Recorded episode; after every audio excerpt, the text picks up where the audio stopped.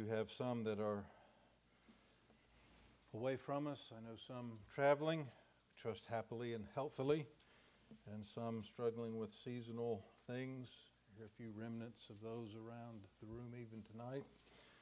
But let's do remember these particular needs that have been put before us. I was mentioned in the pre service prayer meeting, but Calvin Gallagher, I sent an email about him um, few days back, but Derek gave us an update. Uh, he spoke with Ian, and uh, Calvin is still hospitalized, and I think really they're still awaiting diagnosis. And told him, at least the email we had last week, was that it may be a couple of weeks before they can get some lab results back and so forth. So do pray for him that the Lord will give wisdom and help in diagnosing and then, Lord willing, treating his problem. We want to read tonight from Amos 9, and we're going to break into the chapter and begin our reading in verse 8 and read from there through the end of the prophecy. So, Amos 9 and verse 8.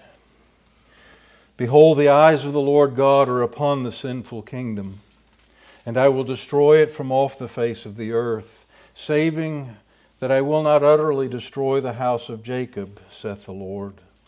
For lo, I will command, and I will sift the house of Israel among all nations, like as corn is sifted in a sieve, yet shall not the least grain fall upon the earth. All the sinners of my people shall die by the sword, which say, The evil shall not overtake nor prevent us.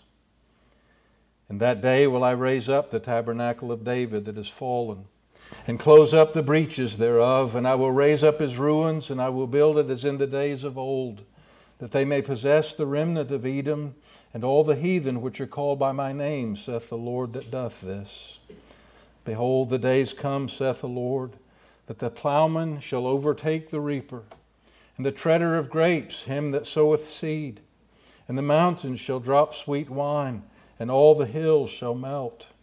And I will bring again the captivity of my people of Israel, and they shall build the waste cities and inhabit them, and they shall plant vineyards and drink the wine thereof. They shall also make gardens and eat the fruit of them. And I will plant them upon their land, and they shall no more be pulled up out of their land which I have given them, saith the Lord thy God. Amen. We trust again the Lord to add his blessing to the public reading of His inspired word.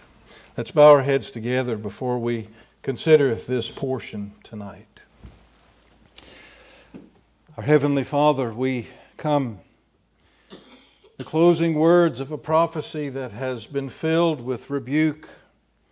It has been filled with predictions of calamity for the sinful kingdom, that northern kingdom and all its apostasy. Sin's described at one point of its history as if it had been a light thing for them merely to walk in the ways of the heathen that surrounded them. Lord, we used to marvel at such descriptions in our youth.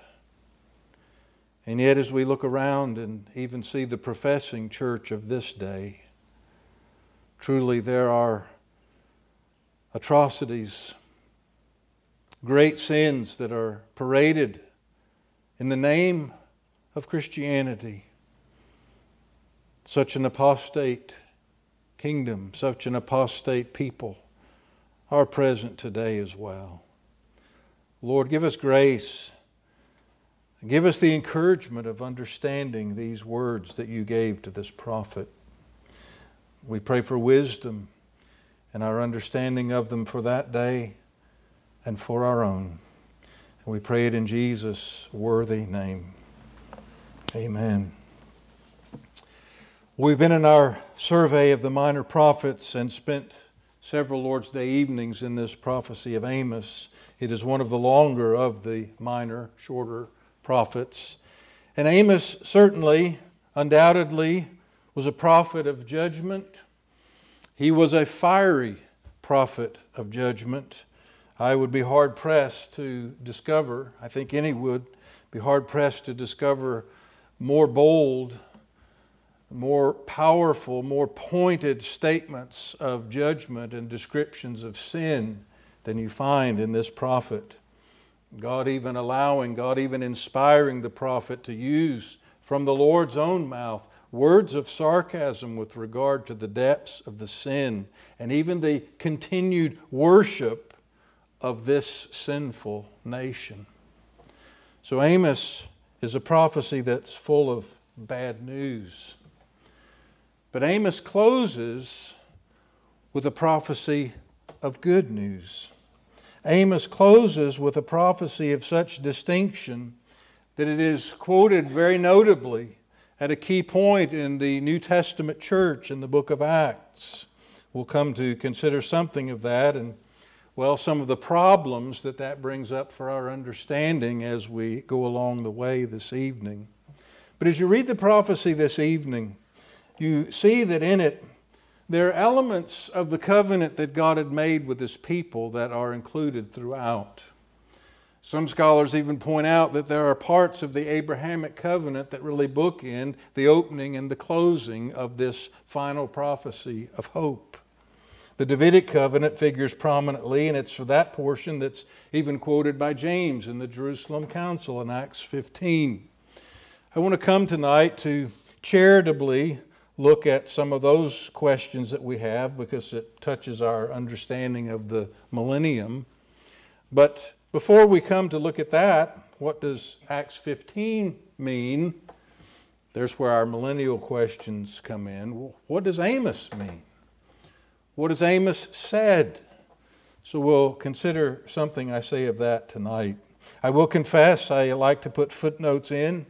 I have borrowed heavily from a journal article from my favorite Old Testament scholar, Dr. Barrett, from, well, a few decades ago now, I believe the article was written. But uh, he entitled it Good News for Everybody. Uh, it's a wonderful article. If you're in a seminary class sometime, I might give you a copy of it and give you some test, test questions from it. But we'll have none of those this evening. But the elements of the Abrahamic and the Davidic covenant that are included in here, we would just suggest are these. Abraham will not turn that up, but Genesis 12, we're perhaps very most familiar with the words that the Lord tells Abraham that in thee and in thy seed shall all the families of the earth be blessed. Of course, we learn from the New Testament this is the gospel promised before to Abraham. It's the promise of Christ. And we, as Gentile believers, are in Christ. We, as Gentile believers, are notably of the seed of Abraham, children of the promise. But that covenant also contained promises with regard to the nation, promises with regard to their earthly kingdom. And here we find some of those promises reflected in this prophecy of hope. The Davidic covenant is also prominent in these words of hope that Amos gives us. As Abraham is told that in thee shall all families of the earth be blessed, David had promises with regard to the whole of mankind. And I'll ask you to turn with me just quickly and briefly back to 2 Samuel 7. 2 Samuel 7 and verse 19. While you're turning, I'll just share with you what I shared many years ago now. I was smitten when we were doing a study in the life of David just one of those little side things, if you will, in the scriptures. In 2 Samuel 6, David, as the Lord had delivered him from all his enemies, internal and external, established him upon his throne. Another one of those scriptural seconds. Saul, the first king of Israel, had failed and sinned and rebelled against God. David, the second king, becomes the premier king it will be of his seed that the future ideal, real king will come. But David had a desire to build the temple. And God said no. And to me, the juxtaposition, if you will, of 2 Samuel 6 and 2 Samuel 7 is precious. God has said to David, You can't build my house. But he also says to David, I'm going to build your house. And of course, we have this that we call the Davidic covenant. Certainly, so much of Christ within it. But there's a term in verse 19 or a phrase that I want to draw your attention to. David is responding to the word of this promise from God through the prophet Nathan. And it says here, Then went King David, verse 18, in and sat before the Lord, and he said, Who am I, O Lord God, and what is my house that thou hast brought me hitherto? And this was yet a small thing in thy sight, O Lord God. But thou hast spoken also of thy servant's house for a great while to come. And this is the manner of man, O Lord God. And what can David say more unto thee? For thou, Lord God, knowest thy servant. We'll end reading there. I mean, it's precious and powerful and a significant portion that continues.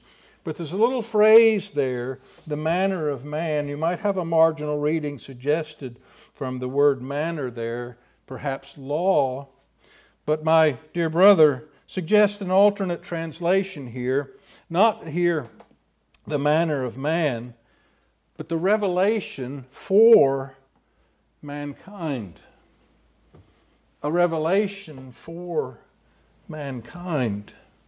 That the promises God was making to David, just as the promises God had made to Abraham, are going to have a significance. They're going to have an application far beyond the borders of the national kingdom of Israel. Now, I say then, both the Abrahamic and the Davidic covenants are foundational and they're reflected in this prophecy of hope that Amos brings to close out this minor prophecy of judgment. Premillennialists and amillennialists both seek support from how James uses Amos 9, this prophecy we're going to look at this evening, Premillennialists and amillennialists, I say, find support for their prophetic outline from this portion. But before we charitably, I hope, turn the page to Acts 15, when we want to answer that question, we have to first look at what Amos said and then later how James uses it. So I want us to look, and this will be the bulk of our time this evening, just at what Amos said. What Amos brought to this people that he had preached sermon after sermon after sermon, telling them of judgment, inevitable judgment that was coming upon them for their sin. And we'll come to look at three points in Amos' sermon, if you will. And the first is in verses 8 to 10. Here's a revelation of the remnant. The Lord has said again as we look back at verse 8 Behold, the eyes of the Lord God are upon, notice the description, the sinful kingdom, and I will destroy it from off the face of the earth. So let's pause. This has been the thrust of Amos' prophecy. Israel's sin is so deep, they've been so intractable, they have had the word, and they've rejected the word. God will send a famine of the word He'll send them into captivity. The ten tribes' captivity still ongoing. But then he says this I will destroy it, that is the sinful kingdom, from off the face of the earth, saving that I will not utterly destroy the house of Jacob, saith the Lord. For I will command and I will sift the house of Israel among all nations, like as corn is sifted in a sieve. Yet shall not the least grain fall upon the earth. All the sinners of my people shall die by the sword, which say, The evil, the calamity shall not overtake or prevent us. So, the first part of the message of Amos, his closing prophecy of hope, is the revelation of a remnant. And of course, the remnant is a theme that permeates the Old Testament. There we say it permeates the New Testament as well. And Amos begins to intrude, can we say, upon some territory that we'll come into a little bit deeper into Romans, Romans 9 to 11. There's a remnant. There's an Israel that's not Israel. Paul's words are, They are not all Israel which are of Israel. We'll have to talk about that when we get there. There's a people that are within the nation, but they're distinct from it.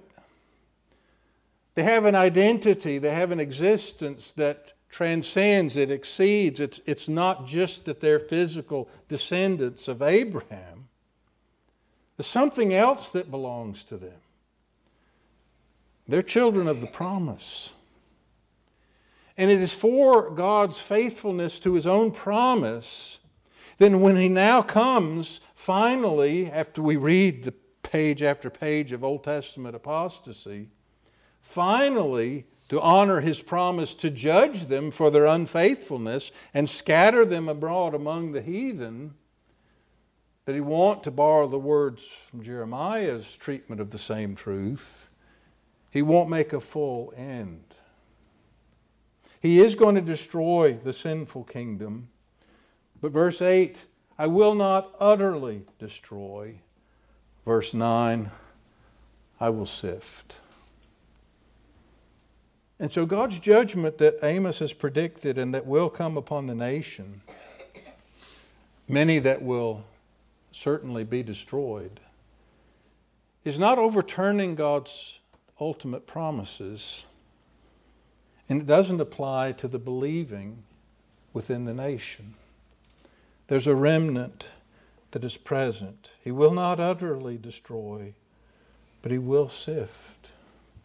And it's significant because if you look at the end of verse 10, these people that are going to die by the sword have said, the evil, the calamity, will not overtake us. You remember what Amos said previously? He said, Woe unto you that desire the day of the Lord. The day of the Lord is darkness and not light. Obviously, that prophetic terminology was already in use in Israel. The people were mindful of it. The day of the Lord, it's one of those prophetic buzzwords, which we'll see again in our next section of this prophecy. It's a time where God intervenes unmistakably in the ongoing history of men. It's not, can we say, his mere providential oversight, his decree, which covers all things that ever come to pass, but he works in such tangible ways such remarkable ways, both to chasten, to judge, and to bless or to deliver, that it's unmistakably the hand of God. I mean, wasn't that the Exodus itself? Unmistakably the hand of God. I mean, even the Egyptian false worshippers told Pharaoh, Don't you see? This is the finger of God. And the minor prophets and Amos himself deal with various days of the Lord, judgments against other nations. Well, Israel had come to the mind that the day of the Lord's when God finally finishes off our enemies and gives us the keys to the world. Nothing can tear us down, and we'll just keep on sinning. And God said, No. Those of you that desire the day of the Lord, you're in your winter houses and summer houses. You're in your beds of ivory. You're drinking wine in bowls. This prosperity that you're enjoying that I've providentially allowed. And yet, all alongside of such unbelief, such wickedness that even justice, fallen in the streets, oppression of their neighbors was rampant. This evil would overtake them but a remnant would be preserved. He will not utterly destroy, he will sift Israel. So Amos's first point is the revelation of remnant, verses 8 to 10. But in verses 11 and 12, it continues, and here he speaks of the restoration of the kingdom. Verse 11 In that day, will I raise up the tabernacle of David that is fallen, close up the breaches thereof. I'll raise up his ruins, I'll build it again as in the days of old, that they, that they may possess the remnant of Edom and of all the heathen which are called by my name, saith the Lord that doeth this. There are two issues in these verses, this section of the prophecy, that we have to wrestle with. Now, of course, it's from this section that James is going to quote, and we'll come to Acts in a few moments. But the two questions that arise in this part of the prophecy are basically when and what. Well, the when is given in the opening statement in that day. The day of the Lord had become a known phenomenon, a known anticipation in Amos's day. He, as other prophets, often speak of that eschatological day of God's ultimate, final, obvious, direct intervention in the affairs of men, simply under the description of that day. And so the when question seems to be easy enough in that day. The question then that's more significant is what? What will he do? What is this restoration of the kingdom? Well, he says here that he will raise up the tabernacle of David that has fallen, building up again the tent of David. There are parts of this prophecy, I don't know whether you would say they are fascinating, interesting from an Old Testament, from a whole biblical perspective of hermeneutics and interpretation, all of that. We may mention some of those questions a little further on. I don't want us to get into those deep, deep waters this evening. But the things that are put before us here these. What is that tent then that's going to be built up? The word that is used is not the one that was normally used for the tabernacle, that was the place of worship prior to the building of the temple. But it's a small temporary structure. It was used of the Feast of Tabernacles when the people would, one of the pilgrim feasts, journey from their homes to Jerusalem. But at that feast, they would build little booths, erect temporary structures for themselves, and of course, emblematic of their journey from Egypt. This tent of David. It's an interesting description. But consider the day in which Amos gave the word. The kingdom of David. What was it to Amos? David's kingdom had been divided after the reign, the death of his son Solomon. It had seen the pinnacle of its glory very early on. And the ten tribes seceded and formed another nation to the north and Judah to the south. Those kingdoms themselves had had various days of prosperity and of utter smallness. What is it that the tent of David is going to be rebuilt? Well, here's where I can get into the tall grass, and I would step aside gladly and have our brother take the pulpit. But there's a sequence of terminology, of phrases here. He says, I'll raise up the tabernacle of David that has fallen, close up the breaches thereof. I'll raise up his ruins. I'll build it as in the days of old. The three phrases there that give us a description of the what of this restoration of the kingdom the breaches of them, the ruins of him, and building it. Well, our Old Testament scholar points out that pronominal suffixes are supposed to agree with their antecedent in number, person, etc., etc., and these don't. And he said this, and here's why I'll quote him the pronominal suffixes are grammatically inconsistent, but historically and prophetically precise. You see, the kingdom is in ruins, it is divided. And so, this tent of David that is to be restored, singular, the breaches of them are described as plural. It's not just Israel, it's Israel and Judah. It's divided, impoverished, and soon to be chastened kingdoms that are present. Nothing like the former glories or future glories of a kingdom of David. So it's breaches of them. And then the ruins of him. Well, the him obviously comes to be David, but David's son. It's interesting when Ezekiel in chapter 37 speaks of the divided kingdom and his imagery of the two sticks that it is the, the Son of David, it is David that will restore these two again into one. and then build it. Again, the divided kingdom's restoration, now singular in the prophecy. So I say remarkable that it's grammatically incorrect, but historically and prophetically correct. This kingdom that had suffered division and apostasy and now prophesied ruin is going to be ultimately reunited. It's ultimately going to have David, its king, restored, and it's going to be built up. And the building up of this kingdom is going to be prominent. But we come to verse 12, the restoration of the kingdom has another element that they may possess the remnant of Edom and of all the heathen. There are a couple of changes we'll suggest to you here in verse 12 and its translation.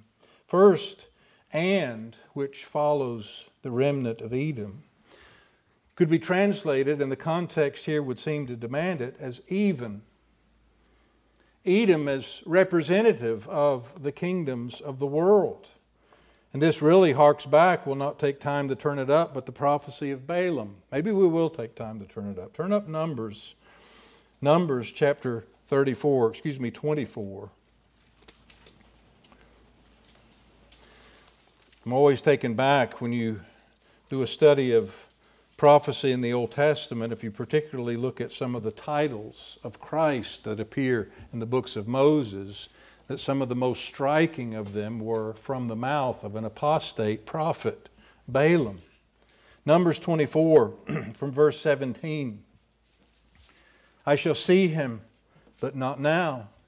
I shall behold him, but not nigh. There shall come a star out of Jacob, and a scepter shall rise out of Israel. There are your titles, star and scepter shall rise out of Israel, and shall smite the corners of Moab, and destroy all the children of Sheth. And Edom shall be a possession. Seir also shall be a possession for his enemies. And Israel shall do valiantly. Out of Jacob shall come he that shall have dominion, and shall destroy him that remaineth of the city. Edom, prominent in those nations, Balaam mentions that Israel will rule that Israel will be victorious, come out from under their oppression. But here again, the translation, they may possess the remnant back in Amos 9:12. They may possess the remnant of Edom, even all the heathen, and then our authorized version reads, which are called by my name, but you may have a marginal reading there, upon whom my name is called. So, part of the restoration of the kingdom is that the Gentiles are going to be included in the kingdom. And this was a marvelous event that has not yet transpired for Israel. And so, the restoration of the kingdom in this prophecy of hope has as its central point, and significantly the point that James is going to pick up on in the New Testament, that the Gentiles are included. But of course, we've already seen that in both the Abrahamic and the Davidic covenant. In Abraham's seed, all the families of the earth will be blessed. In David's kingdom and his promise, there's revelation for all mankind. So we see verse 8 and 10, 8 to 10, the revelation of a remnant. The prophecy Amos has been predicting is not the end. We see the restoration of the kingdom this kingdom is going to include even Gentiles in the day that David's dynasty is restored. And then, thirdly, verses 13 to 15, we see a reversal of the captivity. And here we'll just read again the verses and let them speak for themselves. Behold, the days come, saith the Lord, that the plowman shall overtake the reaper, and the treader of grapes him that soweth seed and the mountains shall drop sweet wine, and all the hills shall melt. We read here of prosperity, we read here of productivity, where the land is so productive, the harvest is going on while the planting is going on. Verse 14 I'll bring again the captivity of my people Israel. They shall build the waste cities and inhabit them. They shall plant vineyards and drink the wine thereof. They shall also make gardens and eat the fruit of them and I will plant them upon their land. and they shall no more be pulled up out of their land, which I have given them, saith the Lord thy God. In the reversal of captivity that Amos prophesies, there will be unimaginable productivity, there will be prosperity that permeates the land, and there'll be an enduring peace from which Israel will never be pulled away again. These do not describe Israel's condition after the exile. The reunited kingdoms themselves never occurring in the remnant that came out of Babylon. So Amos gives a prophecy of the revelation of a remnant. The destruction won't be total. The restoration of the kingdom and the reversal of captivity, of unimaginable blessing, peace, and prosperity. So we turn over to Acts 15. In Acts 15, we read from the middle of the chapter, starting in verse 13. We'll just set the context. Remember Acts 15, if you have a label in the top of your Bible, it should say something like this the first meeting of the presbytery of the New Testament church. I digress. Um, a lot of the principles of Presbyterianism, why Presbyterians view church government, New Testament church government, the way they do, are drawn from Acts 15. There's the repetition of the phrase, the apostles and elders met to discuss this question. It's repeated, and then when you go over to chapter 16, as they go back, remember Paul had come aside from his journeys. As they go out on his second missionary journey, now Barnabas has his own team and Paul his team. Uh, they go in verse 4 they went through the cities, delivered them the decrees for to keep that were ordained, here's our phrase again, of the apostles and elders which were at Jerusalem. Uh, we won't get into all of that there, but there's some independents that want to look at Acts 15 and say it was a local church meeting and they decided some questions, but independency doesn't have decrees that are sent then to other independent churches. Representatives of all the churches came together. The apostles didn't decide the question alone. That kind of puts episcopacy out of the picture. And it was binding on all the churches with representatives from all the churches. There's where we get some of our, I say, description of Presbyterian polity. But the question they're considering is this God's blessing the preaching of the gospel. Gentiles are being saved, brought into the church. A lot of the early converts were Jews. What do we do with these Gentiles? I mean, they're not even circumcised. Shouldn't we at least circumcise them? Do, do, Gentiles that God is obviously saving need to enter the kingdom, if you will, through becoming proselytes to Judaism? Well, Paul, Peter, others rise to give evidence that God is saving the Gentiles. And James, the brother of the Lord, the minister in Jerusalem and moderator of the council, rises to speak. In verse 13, we begin reading James. After they, Peter and Paul, after they held their peace, James answered, saying, Men and brethren, hearken unto me. Simeon, that's Peter, had declared how God at the first did, take, did visit the Gentiles to take out of them a people for his name. Underline that little phrase, a people for his name. And to this agree the words of the prophets, as it is written After this I will return and will build again the tabernacle of David, which is fallen down. I will build again the ruins thereof, I will set it up, that the residue of men might seek after the Lord, and all the Gentiles upon whom my name is called, saith the Lord, who doth all these things. Known unto God are all his works from the beginning of the world. James rises after Peter's part of the speech and gives the speech that we've just read. He seems to be taken with Peter's comment that is out of the Gentiles, God's taking a, a people for his name.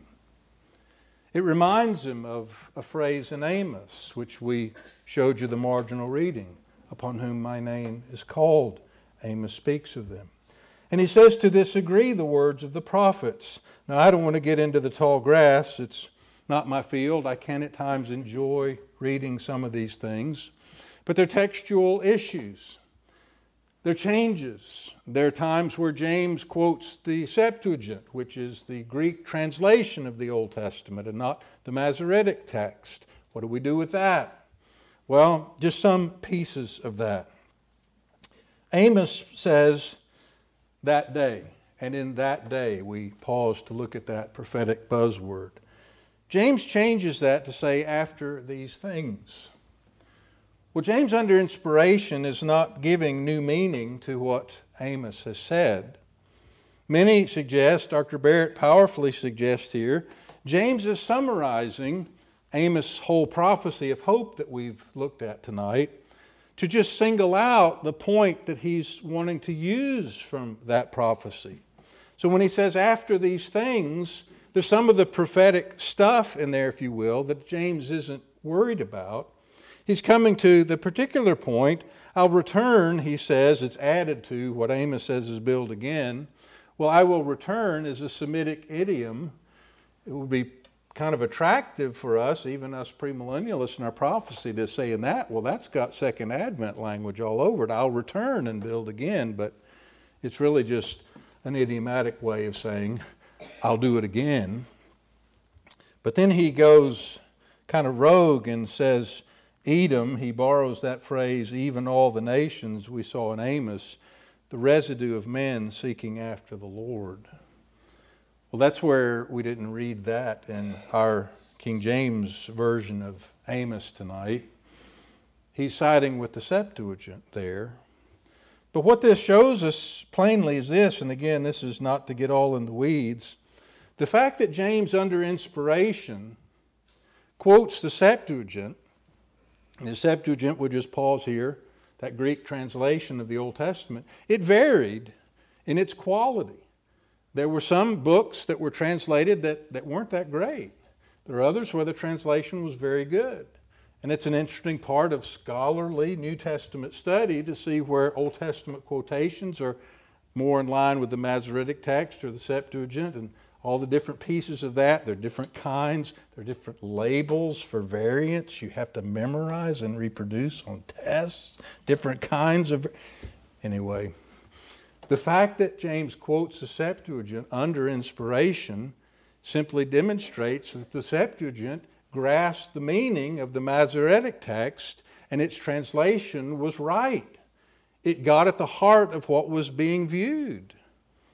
And this residue of men seeking after the Lord is a correct understanding then of Edom, even all the nations upon whom my name is called. Well, to boil it down and close, again, we suggested charitably to address the conflict.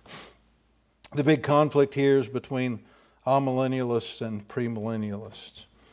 I'm a premillennialist, a historic, non dispensational premillennialist. But I believe everything amillennialists believe. The dispensational premillennialists don't. I just don't think amillennialists believe enough. That we Gentiles are part of God's spiritual people, that we're not a distinct body, that there is a kingdom that's going on now. We could turn back to Acts chapter 2. There's fulfillment of the prophecy of Christ's resurrection being a fulfillment of the prophecy of a son to be raised up to sit on David's throne. I mean, that's kingdom stuff, and Acts 2 says it's already going on. That's, that's amillennialism. The church age is the kingdom. Hallelujah. I believe it.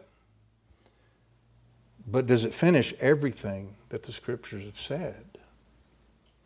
Well, James and Amos. The amillennialists have an easy application in Acts 15.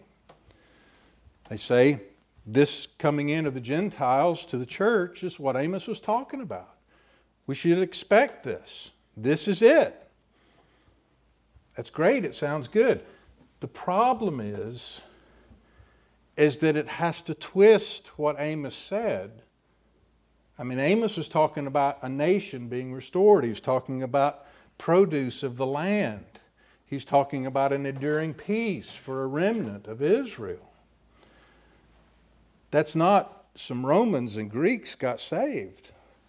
So, all right, we have to spiritually interpret the details of Amos' prophecy to say it's not talking about the kingdom being restored, it's talking about Gentiles being saved.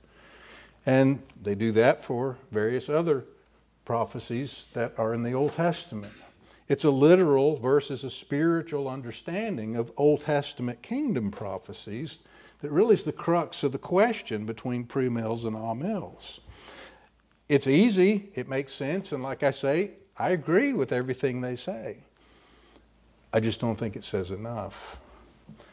So, how does a premillennialist deal with it then? How does a premillennialist have a legitimate application of what James is talking about? He can say, Amos says what he said, take it literally, end of argument. There's a future kingdom, peace, prosperity, here's the millennium. Great. Why does Amos bring it up then when he's talking about Gentiles getting saved? Well, to me, here's the answer. Amos goes to the point. He summarized part of, or James, excuse me, goes right to the point of what Amos said he just summarizes part of it and says, After this, I'm going to return again and build up my people. These Edom, this designation of all the Gentiles, all the heathen, are going to call on my name. What the premillennialist says is this James stands at the council and says, Brethren, Amos talked about the future day, the restoration of the kingdom. Gentiles are going to be part of the kingdom in that day. In Abraham's seed, all the nations of the earth are going to be blessed. In the Son of David, in the future David himself, the nations are going to be brought into the kingdom. If Gentiles are going to take part in the not yet part of the kingdom, it's only natural that they take part in the already part of the kingdom. And so here, we see what Amos said fulfilled. So, those are some of the questions, a few suggested answers to those questions. But back to our minor prophet. An application for us. There are those that suggest premillennialism, one of the reasons it's wrong is it's pessimistic. That things just get worse and you get apostasy and the man of sin and the church is just toast. Well, the thing is, exactly the same thing happened in the Old Testament. They, they don't have a problem with the pessimistic history of the Old Testament. It's ultimately very optimistic. That in spite of old Testament Israel and New Testament churches apostasies. The sinful among the kingdoms, if you put it that way, will be destroyed and judged of God. But a remnant, a believing people, the one people of God, will be saved. And yet, in the last day, I think what Amos and James are referring to the, ultimately the nations will be brought in, that every knee will bow, every tongue will confess. Revival will come following these apostasies. Revival will come following that final greatest apostasy. And it'll be among all nations. Premillennialists see Christ reigning for a thousand years, as Revelation 20 describes, in Jerusalem. The nations of the earth flowing unto it. Perhaps even that thousand years, a transition between time and eternity. Perhaps even that thousand years, a season of the judgment, the judgment seat of Christ, of all people. Whatever it is, I like Dr. Barrett's title for his article on some pretty heavy duty hermeneutical and interpretive stuff. good news for everybody. Because there's coming a day when God's not only going to visit Israel again, He's going to visit people from every nation and make them His own. And they not only will call upon His name, they will be called by His name. So Amos was a prophet that, yeah, he had a lot of bad news. But he was a prophet that closed with good news for everybody. Well, let's bow our heads together. Our Heavenly Father, we tonight come and ask for wisdom, yes, and charity in wrestling with some of the questions that arise in these things. But Lord, we ask for grace and spiritual eyes to see the redemption that is promised. And in times such as ours, Lord, even times where many prophecy preachers are hanging on every new news report and another war in Israel. Oh Lord, you've told us there'll be wars and rumors of wars, but the end is not yet. There are other things yet to be. But the culmination of them all is the revelation, the coming again in power and glory, the visible return of Jesus Christ. Lord, tonight in this little church in North Carolina, very far from the promised land, we are grateful to be among those nations, that residue of the people that have called upon the name of the Lord. Prosper your word. Help us, even in a season where we could preach a lot of Amos's words to the church of our times, that the message of hope will not be lost upon us. We pray these things in Jesus' worthy name. Amen.